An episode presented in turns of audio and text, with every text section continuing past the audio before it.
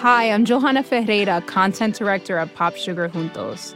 Juntos is all about celebrating Latin culture, pride, our many intersectional identities, and joy.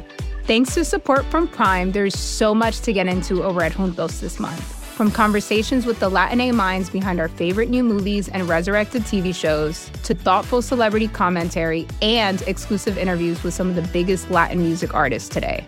And it doesn't stop there. Get more of the music, movies, and shopping you love on Prime. Whatever you're into, it's on Prime. Visit amazon.com slash prime to get more of whatever you're into from streaming to shopping. And get all of our latest coverage at popsugar.com slash juntos. Con amor, Johanna. Chapter 3 The Spouter Inn Entering that gable ended Spouter Inn, you found yourself in a wide, low, straggling entry with old fashioned wainscots, reminding one of the bulwarks of some condemned old craft. On one side hung a very large oil painting, so thoroughly besmoked and every way defaced that in the unequal cross lights by which you viewed it, it was only by diligent study and a series of systematic visits to it and careful inquiry of the neighbors that you could anyway arrive at an understanding of its purpose. Such unaccountable masses of shades and shadows that at first you almost thought some ambitious young artist in the time of the New England hags had endeavored to delineate chaos bewitched.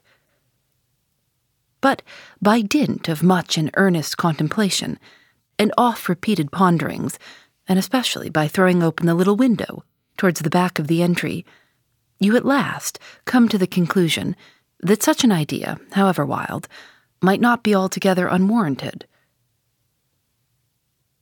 But what most puzzled and confounded you was a long, limber black mass of something hovering in the center of the picture over three blue, dim, perpendicular lines floating in a nameless east. A boggy, soggy, squitchy picture, truly, enough to drive a nervous man distracted. Yet, was there a sort of indefinite, half attained, unimaginable solemnity about it that fairly froze you to it, till you involuntarily took an oath with yourself to find out what that marvelous painting meant? Ever and anon a bright, but alas, deceptive idea would dart you through it's the Black Sea in a midnight gale. It's the unnatural combat of the four primal elements. It's a blasted heath. It's a hyperborean winter sea.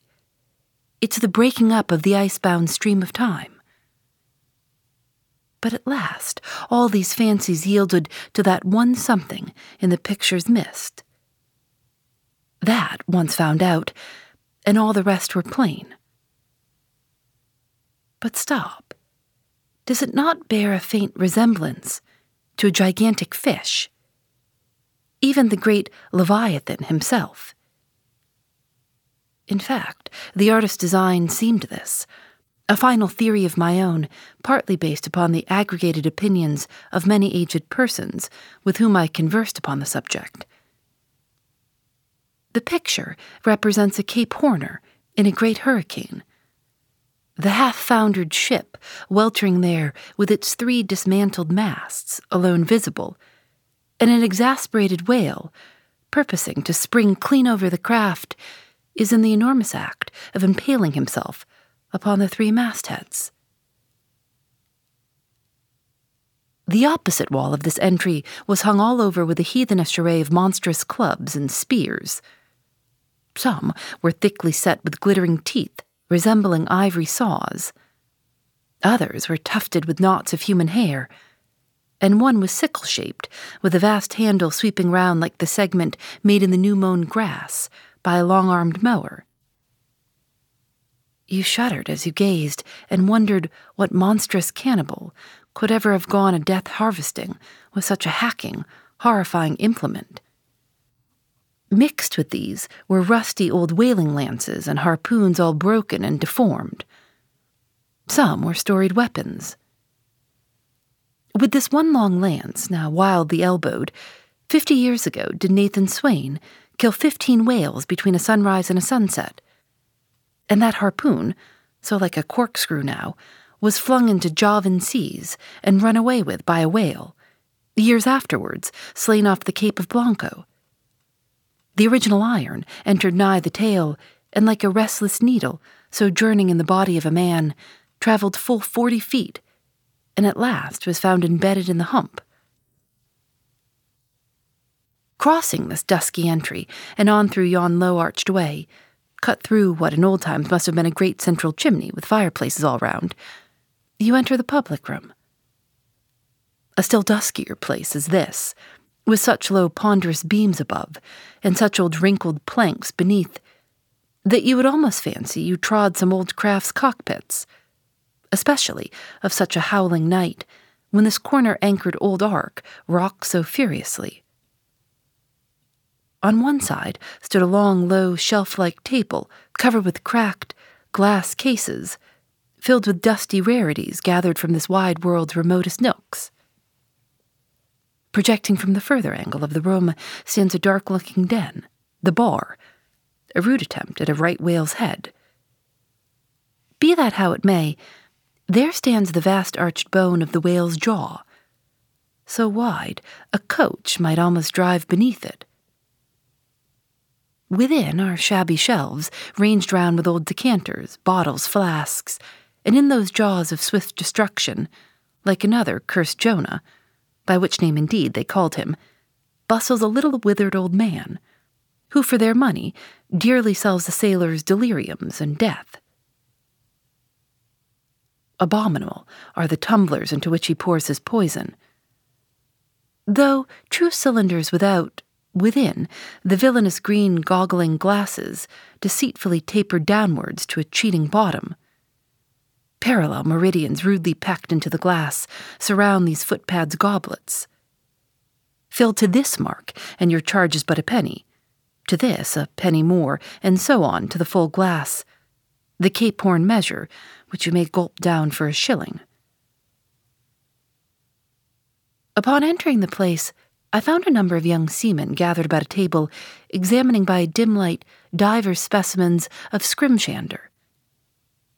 I sought the landlord, and telling him I desired to be accommodated with a room, received for answer that his house was full, not a bed unoccupied. But avast, he added, tapping his forehead. You ain't no objections to sharing a harpooner's blanket, have ye? I suppose you're going a whaling, so you'd better get used to that sort of thing. I told him that I never liked to sleep two in a bed, that if I should ever do so, it would depend upon who the harpooner might be, and that if he, the landlord, really had no other place for me, and the harpooner was not decidedly objectionable, why, rather than wander further about a strange town on so bitter a night, I would put up with the half of any decent man's blanket. I thought so. All right, take a seat. Supper? You want supper? Supper'll be ready directly. I sat down on an old wooden settle, carved all over like a bench on the battery. At one end, a ruminating tar was still further adorning it with his jackknife, stooping over and diligently working away at the space between his legs. He was trying his hand at a ship under full sail, but he didn't much make headway, I thought. At last, some four or five of us were summoned to our meal in an adjoining room. It was cold as Iceland, no fire at all. The landlord said he couldn't afford it. Nothing but two dismal tallow candles, each in a winding sheet. We were fain to button up our monkey jackets and hold to our lips cups of scalding tea with our half frozen fingers. But the fare was of the most substantial kind. Not only meat and potatoes, but dumplings, good heavens, dumplings for supper one young fellow in a green box coat addressed himself to these dumplings in a most direful manner. My boy, said the landlord, you'll have the nightmare to a dead certainty. Landlord, I whispered, that ain't the harpooner, is it? Oh, no, said he, looking a sort of diabolically funny. The harpooner is a dark complexioned chap. He never eats dumplings. He eats nothing but steaks, and he likes 'em rare. The devil he does, says I. Where is that harpooner? Is he here? He'll be here before long, was the answer. I could not help it, but I began to feel suspicious of this dark complexioned harpooner. At any rate, I made up my mind that if it so turned out that we should sleep together, he must undress and get into bed before I did. Supper over, the company went back to the barroom. When, knowing not what else to do with myself, I resolved to spend the rest of the evening as a looker on. Presently, a rioting noise was heard without. Starting up, the landlord cried, That's the Grampus crew. I seed her reported in the offing this morning. A three years' voyage in a full ship. Hurrah, boys. Now we'll have the latest news from the Fijis. A tramping of sea boots was heard in the entry. The door was flung open, and in rolled a wild set of mariners enough. Enveloped in their shaggy watch coats, and with their heads muffled in woolen comforters, all bedarned and ragged, and their beards stiff with icicles, they seemed an eruption of bears from Labrador. They had just landed from their boat, and this was the first house they entered. No wonder, then, that they made a straight wake for the whale's mouth, the bar, when the wrinkled little old Jonah, there officiating, soon poured them out brimmers all round. One complained of a bad cold in his head, upon which Jonah mixed him a pitch like portion of gin and molasses, which he swore was a sovereign cure for all colds whatsoever, never mind of how long standing or whether caught off the coast of Labrador or on the weather side of an ice island. The liquor soon mounted into their heads, as it generally does, even with the Arentis tropers newly landed from sea, and they began capering about more obstreperously. I observed, however, that one of them held somewhat aloof, and though he seemed desirous not to spoil the hilarity of his shipmates by his own sober face, yet upon the whole he refrained from making as much noise as the rest. This man interested me at once. And since the sea gods had ordained that he should soon become my shipmate, though but a sleeping partner one, so far as this narrative is concerned, I will here venture upon a little description of him. He stood full six feet in height, with noble shoulders and a chest like a coffer dam. I have seldom seen such brawn in a man.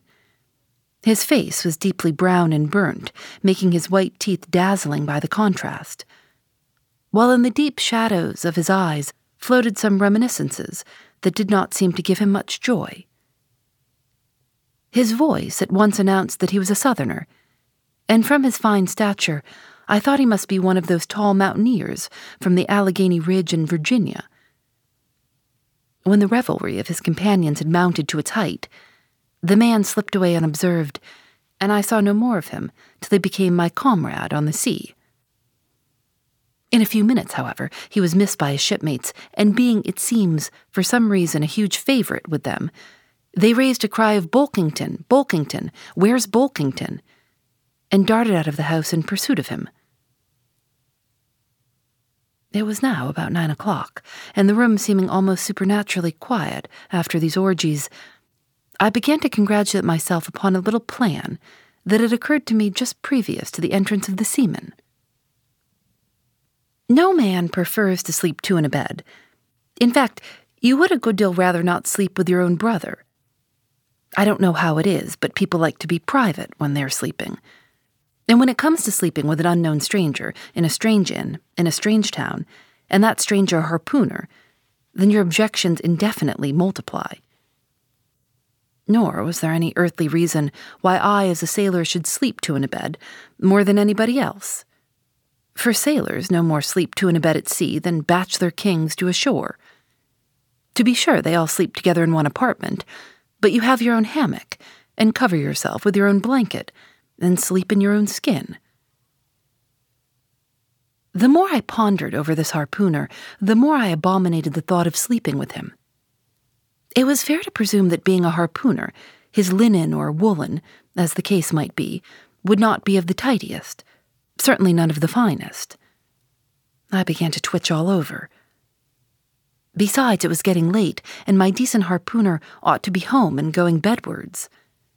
Suppose now he should tumble in upon me at midnight. How could I tell from what vile hole had he been coming? Landlord, I've changed my mind about that harpooner. I shan't sleep with him. I'll try the bench here. Just as you please. I'm sorry I can't spare you a tablecloth for a mattress. And it's a ploy rough board here, feeling of the knots and notches.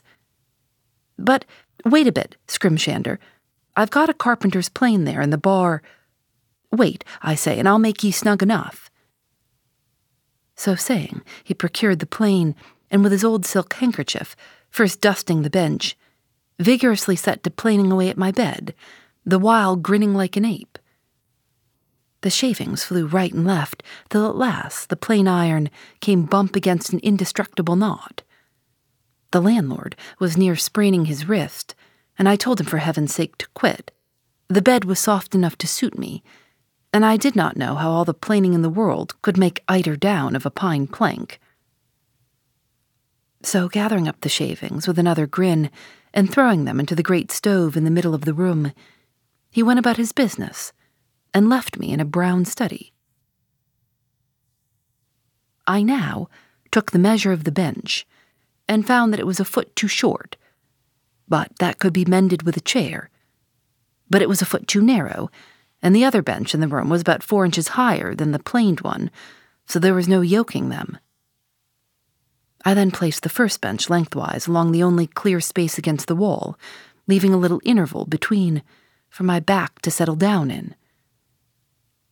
But I soon found that there came such a draught of cold air over me from under the sill of the window that this plan would never do at all, especially as another current from the rickety door met the one from the window, and both together formed a series of small whirlwinds in the immediate vicinity of the spot where I had thought to spend the night.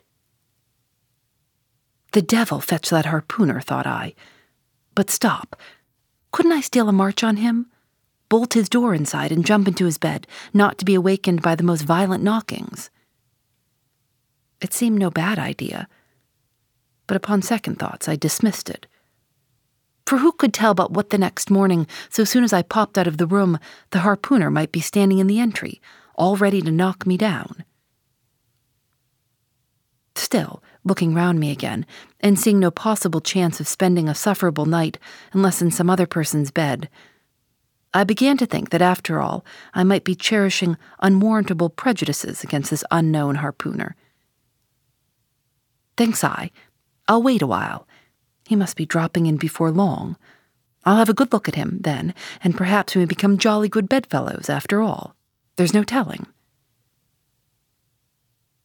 But though the other boarders kept coming in by ones and twos and threes and going to bed, yet no sign of my harpooner. Landlord, said I, what sort of a chap is he? Does he always keep such late hours? It was now hard upon twelve o'clock. The landlord chuckled again with his lean chuckle, and seemed to be mightily tickled at something beyond my comprehension. No, he answered. Generally, he's an early bird. Early to bed and early to rise. Yes, he's the bird that catches the worm. But tonight he went out a peddling, you see, and I don't see what on earth keeps him so late, unless, maybe, he can't sell his head. Can't sell his head? What sort of a bamboozling story is this you are telling me? Getting into a towering rage. Do you pretend to say, landlord, that this harpooner's actually engaged this blessed Saturday night, or rather Sunday morning, in peddling his head round this town? That's precisely it, said the landlord, and I told him he couldn't sell it here, the market's overstocked. With what? shouted I. With heads, to be sure. Ain't there too many heads in the world? I tell you what it is, landlord, said I quite calmly. You'd better stop spinning that yarn to me. I'm not green. Maybe not, taking out a stick and whittling a toothpick. But I'd rather guess you'll be done brown if that air harpooner hears you a slandering his head. I'll break it for him, said I, now flying into a passion again. It's broke already, said he, Broke, said I. Broke, do you mean? Certain, and that's the very reason he can't sell it, I guess. Landlord, said I, going up to him as cool as Mount Hecla in a snowstorm, Landlord, stop whittling. You and I must understand one another, and that too without delay. I come to your house and want a bed. You tell me you can only give me half a one, that the other half belongs to a certain harpooner. And about this harpooner, whom I have not yet seen, you persist in telling me the most mystifying and exasperating stories, tending to beget in me an uncomfortable feeling towards the man with whom you design for my bedfellow. A sort of connection, landlord, which is an intimate and confidential one in the highest degree. I now demand of you to speak out and tell me who and what this harpooner is, and whether I shall be in all respects safe to spend the night with him. And in the first place, you'll be so good as to unsay that story about selling his head, which, if true, I take to be good evidence that this harpooner is stark mad, and I've no idea of sleeping with a madman.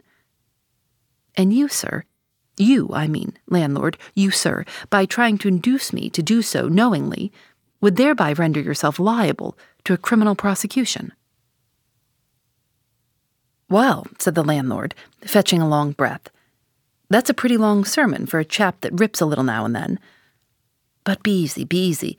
This here harpooner I've been telling you of has just arrived from the South Seas, where he bought up a lot of balm New Zealand heads. Great curios, you know. And he sold all of them but one. And that one he's trying to sell tonight, because tomorrow's Sunday, and it would not do to be selling human heads about the streets when folks is going to churches. He wanted to last Sunday, but I stopped him, just as he was going out of the door, with four heads strung on a string, for all the earth like a string of onions. This account cleared up the otherwise unaccountable mystery, and showed that the landlord, after all, had had no idea of fooling me. But at the same time, what could I think of a harpooner who stayed out on a Saturday night, clean into the holy Sabbath, engaged in such a cannibal business as selling the heads of dead adulterers? Depend upon it, landlord, that harpooner is a dangerous man. He pays regular, was the rejoinder. But come, it's getting dreadful late. You had better be turning flukes. It's a nice bed. Sal and me slept in that air bed the night we were spliced. There's a plenty of room for two to kick about in that bed. It's an almighty big bed, that. Why, before we gave it up, Sal used to put our Sam and little Johnny in the foot of it. But I got a dreaming and sprawling about one night, and somehow Sam got pitched on the floor and came near breaking his arm. After that, Sal said it wouldn't do. Come along here, I'll give you a glim in a jiffy. And so saying, he lighted a candle and held it towards me, offering to lead the way but I stood, irresolute. When looking at a clock in the corner, he exclaimed, I see it's Sunday. You won't see that harpooner tonight. He's come to anchor somewhere. Come along, then. Do come. Won't ye come? I considered the matter a moment, and then upstairs we went, and I was ushered into a small room, cold as a clam, and furnished, sure enough, with a prodigious bed, almost big enough indeed for any four harpooners to sleep abreast. There, said the landlord, placing the candle on a crazy old sea chest that did double duty as a washstand and center table. There, make yourself comfortable now, and good night to ye.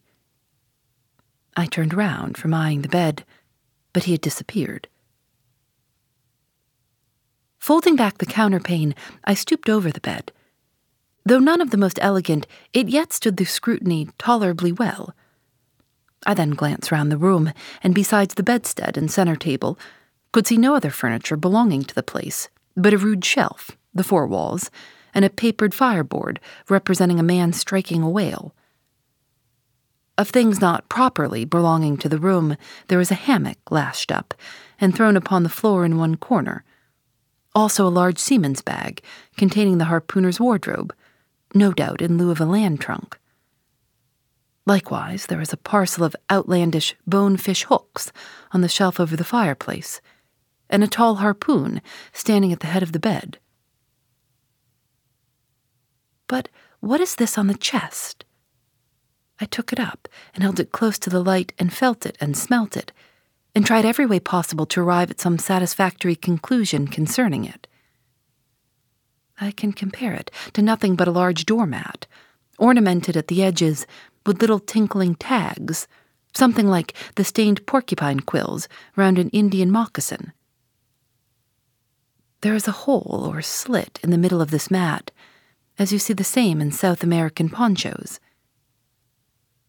But could it be possible that any sober harpooner would get into a doormat and parade the streets of any Christian town in that sort of guise? I put it on to try it, and it weighed me down like a hamper, being uncommonly shaggy and thick, and I thought a little damp, as though this mysterious harpooner had been wearing it of a rainy day. I went up in it to a bit of glass stuck against the wall, and I never saw such a sight in my life. I tore myself out of it in such a hurry that I gave myself a kink in the neck. I sat down on the side of the bed and commenced thinking about this head peddling harpooner and his doormat. After thinking some time on the bedside, I got up and took off my monkey jacket, and then stood in the middle of the room thinking. I then took off my coat and thought a little more in my shirt sleeves. But beginning to feel very cold now, half undressed as I was, and remembering what the landlord said about the harpooner's not coming home at all that night, it being so very late, I made no more ado, but jumped out of my pantaloons and boots, and then blowing out the light, tumbled into bed, and commended myself to the care of heaven. Whether that mattress was stuffed with corn cobs or broken crockery, there is no telling, but I rolled about a good deal and could not sleep for a long time.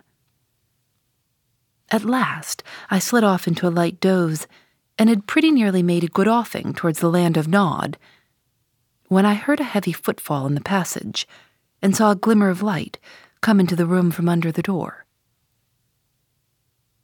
Lord save me, thinks I. That must be the harpooner, the infernal head peddler. But I lay perfectly still and resolved not to say a word till spoken to.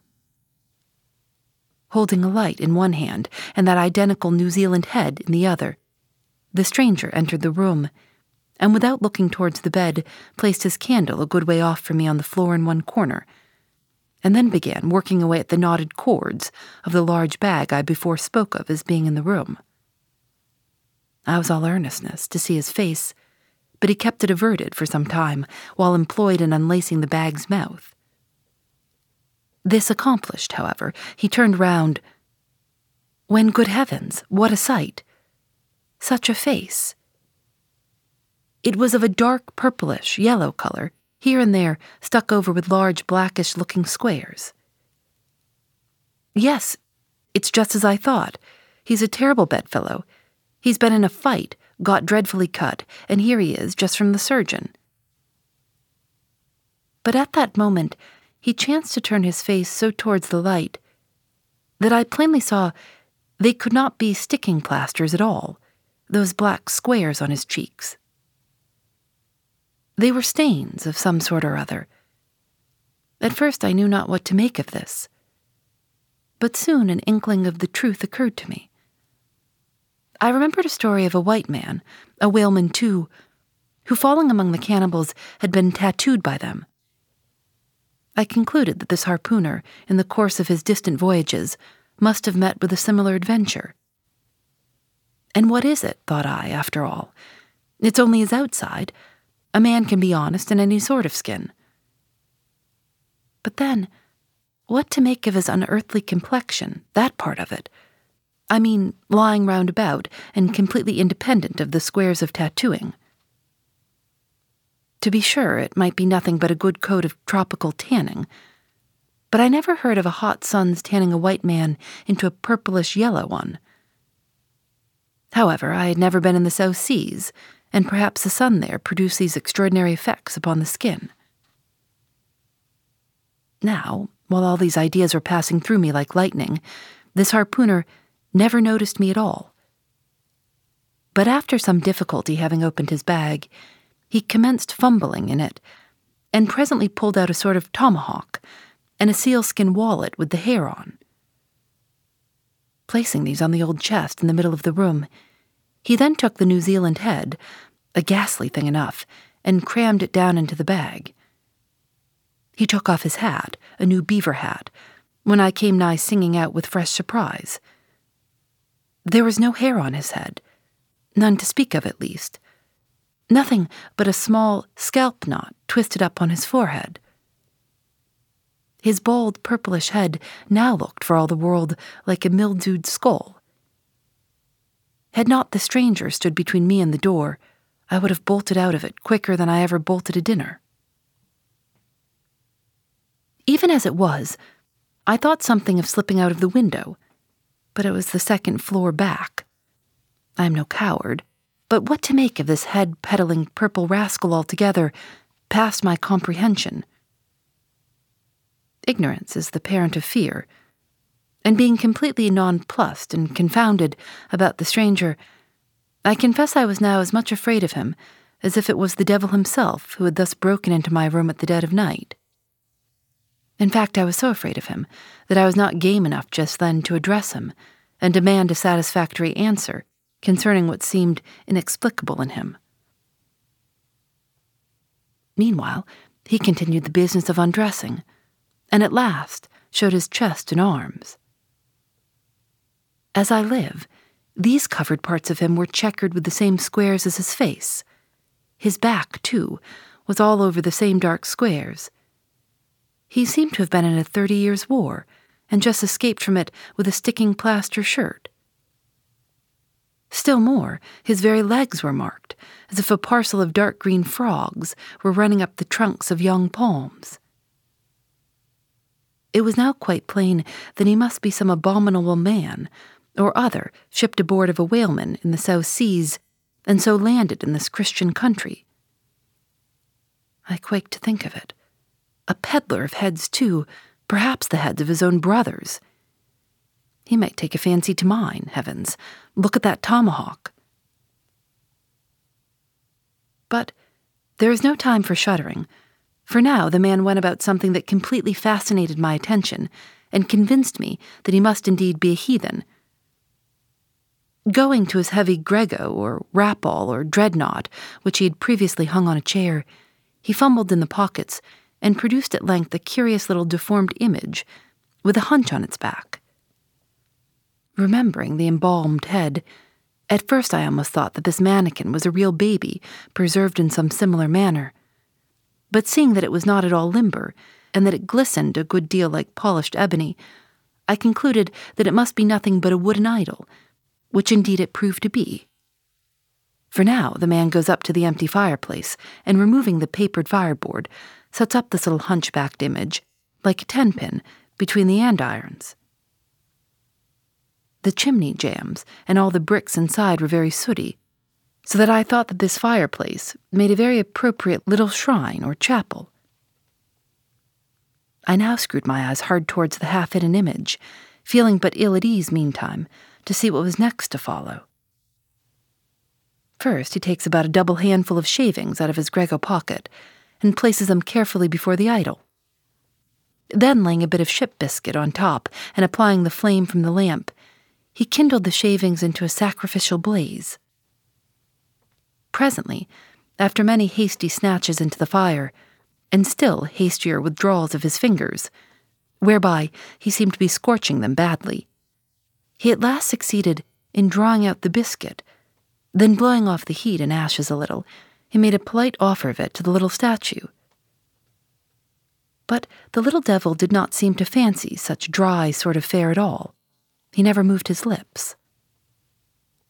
All these strange antics were accompanied by still stranger guttural noises from the devotee, who seemed to be praying in a sing song or else singing some pagan psalmody or other, during which his face twitched about in the most unnatural manner. At last, extinguishing the fire, he took the idol up very unceremoniously and bagged it again in his grego pocket as carelessly as if he were a sportsman bagging a dead woodcock.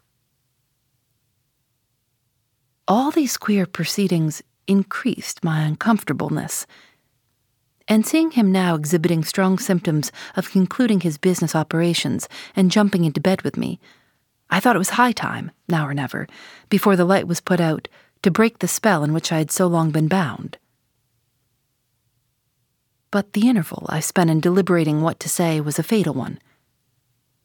Taking up his tomahawk from the table, he examined the head of it for an instant, and then holding it to the light, with his mouth at the handle, he puffed out great clouds of tobacco smoke. The next moment, the light was extinguished, and this wild cannibal, tomahawk between his teeth, sprang into bed with me. I sang out. I could not help it now. And giving a sudden grunt of astonishment, he began feeling me. Stammering out something, I knew not what, I rolled away from him against the wall, and then conjured him, whoever, whatever he might be, to keep quiet, and let me get up and light the lamp again. But his guttural responses satisfied me at once that he but ill comprehended my meaning. Who double you? he at last said. You no speak, I kill ye. And so saying, the lighted tomahawk began flourishing about me in the dark. Landlord, for God's sake, Peter Coffin, shouted I. Landlord, watch, Coffin, angel, save me. Speak, tell me who thee be, or damn me, I kill ye, again growled the cannibal, while his horrid flourishings of the tomahawk scattered the hot tobacco ashes about me till I thought my linen would get on fire. But thank heaven, at that moment the landlord came into the room, light in hand, and leaping from the bed, I ran up to him. Don't be afraid now, said he, grinning again. Queequeg here wouldn't harm a hair of your head. Stop your grinning, shouted I. And why didn't you tell me that this infernal harpooner was a cannibal? I thought ye'd know it. Didn't I tell ye? He was a peddlin' heads around town. But turn flukes again and go to sleep. Queequeg, look here. You this man sleep ye. You see? Me see plenty, grunted Queequeg, puffing away at his pipe and sitting up in bed. You get in, he added, motioning to me with his tomahawk and throwing the clothes to one side. He really did this in not only a civil, but a really kind and charitable way. I stood looking at him a moment. For all his tattooings, he was on the whole a clean, comely looking cannibal. What's all this fuss I have been making about? thought I to myself. This man's a human being just as I am. He has just as much reason to fear me as I have to be afraid of him. Better sleep with a sober cannibal than a drunken Christian. Landlord, said I, tell him to stash his tomahawk there, or pipe, or whatever you call it. Tell him to stop smoking, in short, and I will turn in with him. But I don't fancy having a man smoking in bed with me. It's dangerous. Besides, I ain't insured. This being told to Queequeg, he at once complied, and again politely motioned me to get into bed rolling over to one side as much as to say, I won't touch a leg of ye. Good night, landlord, said I. You may go. I turned in, and never slept better in my life. Hey, this is Scott Galloway, author, professor, entrepreneur, and most importantly, host of the Prop G podcast. We got a special series running on right now called The Future of Work, where I answer all your questions on surprise, the future of work. Questions including what are we missing when we work remotely, or how do we handle work life balance when a major opportunity comes knocking? From the provocative to the technical, we're offering insights you won't want to miss. So tune in to the future of work, a Prop G Pod special sponsored by Canva. You can find it on the Prop G Pod wherever you get your podcasts.